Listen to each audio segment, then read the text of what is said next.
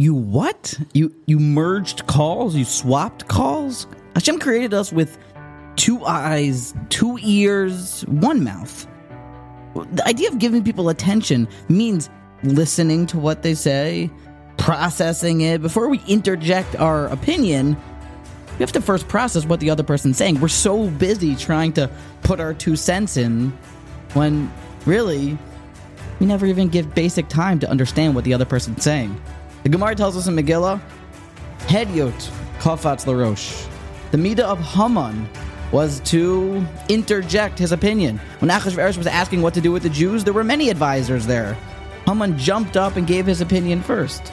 But the Midah of righteous people is to listen, to constantly be learning from others. Even the Mishnah of Avos tells us from people that are beneath your madrega, but constantly listening, constantly learning. That's why we have two ears, perhaps, two eyes, one mouth. It's not the opposite way around. Give people the basic time to develop their ideas, to process what they're saying before we interject our own opinion.